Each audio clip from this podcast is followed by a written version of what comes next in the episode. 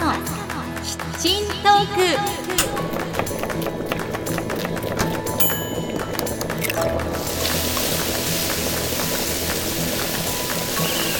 明日香のキッチントークは私のキッチンから皆さんにハッピーとスパイスをお届けするプログラムです。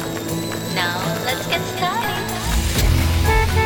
ハロー前田明日香です。皆さんお元気ですか？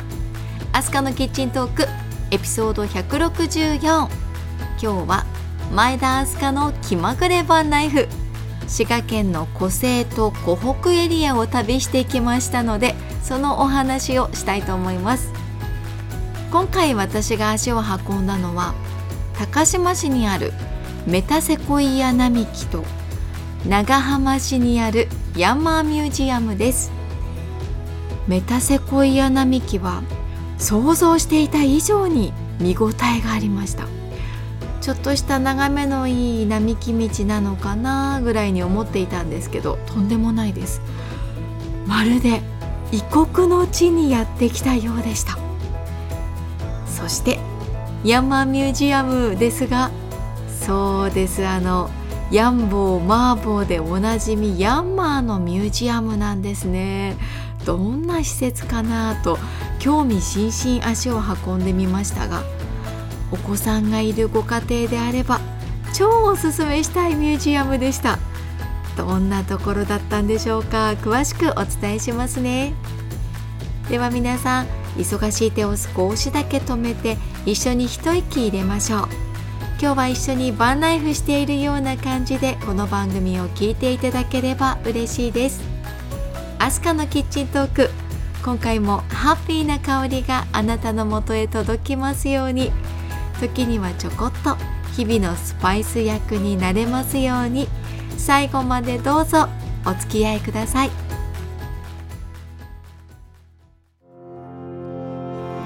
日本のほぼ真ん中に位置していて6分の1を日本最大の湖琵琶湖が占めている滋賀県。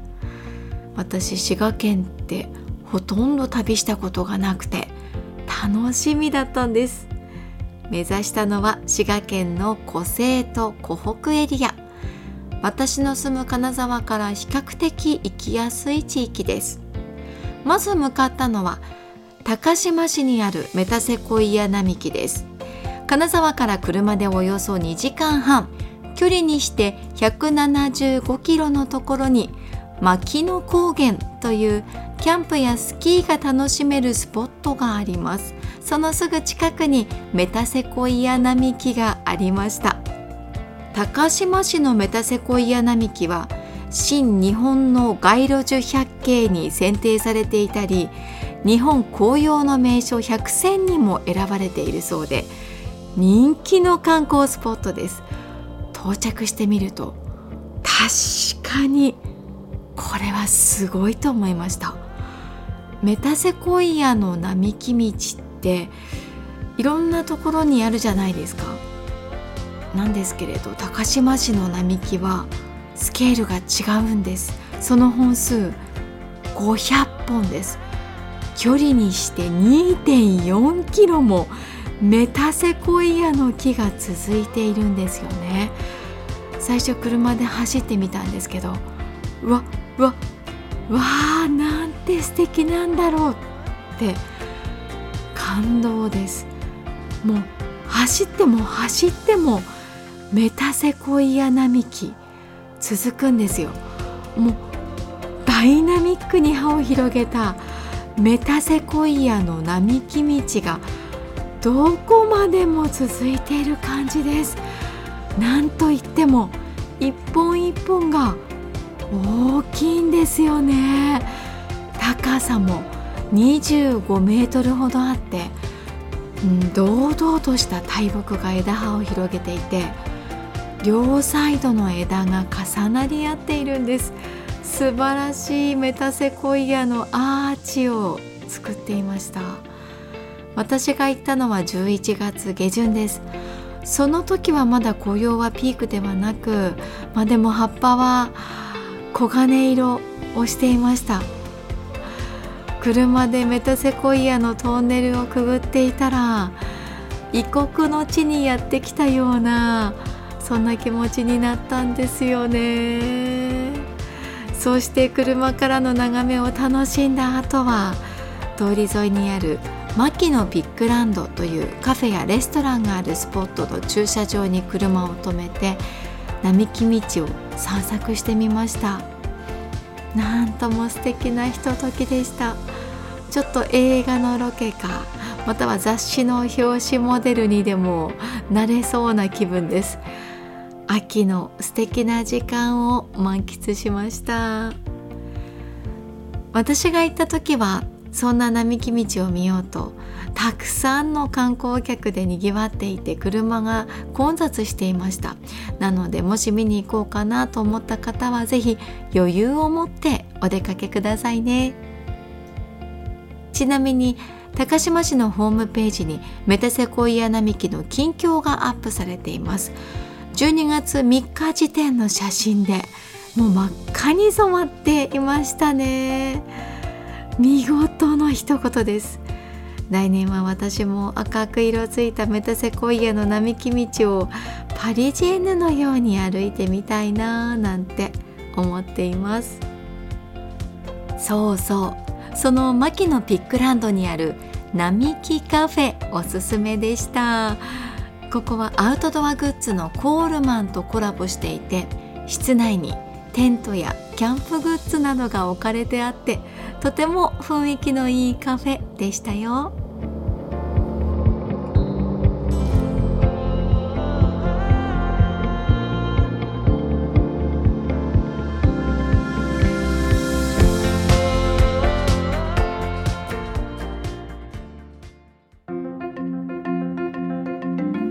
アスカのキッチントーク。今日は気まぐれバンライフ。滋賀県湖西と湖北への旅お届けしています。続いては湖北へ。ヤンマーミュージアムのお話をしたいと思います。僕の名前はヤンボ。僕の名前はマーボ。二人合わせてヤンマーだ。君と僕とでヤンマーだ。小さなことから大きなことまで動かす力だヤンマディーゼル。フルコーラスでした、えー、そのヤンマーですよ。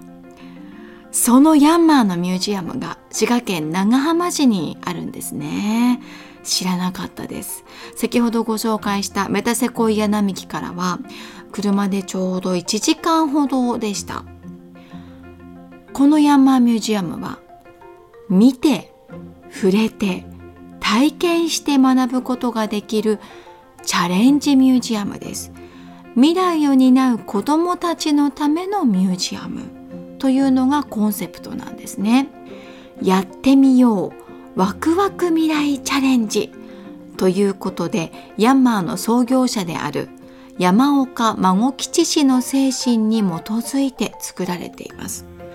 山岡孫吉氏は1933年世界で初めてディーゼルエンジンの小型実用化に成功しましたがその精神をお手本として未来はチャレンジして切り開いていくもの失敗してもいいから諦めないでやってみようというメッセージを子どもたちに送っているそんなミュージアムなんです。たどり着くとまず目に飛び込んできたのは建物の前に飾ってある最先端のプレジャーボートでした。ヤンマーって農業器具のイメージがありますけれどボートも手掛けているんですよね。これが大きくてかっこいいんですよ。この飾られてあるボートよりもさらに大きいものをアメリカのプロゴルファータイガー・ウッズさんが所有しているんだそうです。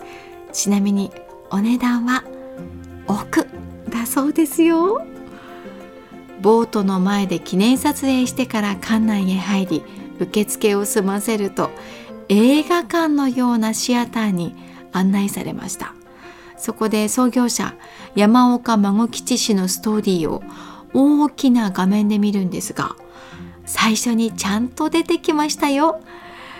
ヤンボーとマーボーがテレビでは見なくなりましたが こんなところにいたのかと嬉しくなりました。いやそれにしても山岡孫吉氏の物語素晴らしかったです。子供たちだけでなく私たち大人もグッとくるものがありました。大変な思いをして農業をしている両親の様子を見て少しでもその苦労を軽くしてあげたい。そんな思いから度重なる困難を乗り越えて世界初となる小型ディーゼルエンジンの開発を成し遂げるわけですが大変なご苦労と不屈の精神があったんだなぁと分かりました。正直ヤンマーという企業について私ほとんど知らなかったんですがこういうのを見るとすっかりファンになっちゃいますね。ということでシアターを見た後はサーミュージアムのアトラクションに挑戦ですスクリーンの向こうには未来都市のようなエリアが広がっていました大地をテーマとしたランドエリア海をテーマとしたシーエリア都市をテーマとしたシティエリアそれぞれのエリアにアトラクションがあります。子供たちはどれからやろうとワクワクです。全部制覇するぞなんて意気込みでやっていましたが中でも一番興奮していたのは本物の建設機械の操作体験ができるザクザクパワーショベルチャレンジでした。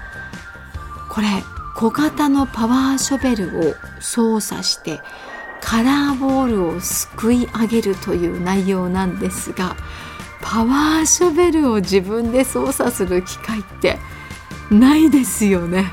なので子どもたちの目はもう真剣そのものです。1回だけじゃ足りず並んでもう一度チャレンジ。2度目はだいぶ腕が上がってにっこりしていました。正直大人の私もやってみたかったです。それからエンジンの仕組みを体を使って学ぶことができるリズムエンジンプレジャーボートの運転を体験できるウェイクサーフィンボートレースなど。最先端のマシンを使ってゲーム感覚で楽しみながらいろんなことを学べるんですよね。未来のコンセプトトラクターも展示してあってそれがまるで SF 映画に出てくるようなデザインでした。お聞きしたらフェラーリをデザインした日本人デザイナーの手によるものなんだとか。実際に見るとトラクターのイメージがガラッと変わると思います。あとヤンマーはサッカーのセレッソ大阪のスポンサーだということでサッカーボールをシュートして高得点を狙うフットボールチャレンジにも子供たちハマってましたね。ああ屋上には発電機の排熱を利用した足湯鬼ヤンマの湯があったりとっても充実していました。そんなミュージアムの根底にあるのはヤンマーが世界の海都市大地というフィールドで資源循環型の社会サステナブルフューチャーを実現したいという思いです。子どもたちのチャレンジを応援するヤンマーミュージアム。子どもたちがここまで楽しめる施設ってそうそうないと思います。小学生ぐらいのお子さんがいるお家であれば是非足を運んでみてくださいね。近くにあったらリピーター確定なんですけどね。子どもたちはもうすでにまたヤンマーミュージアムに連れてってというほど楽しかったようですよ。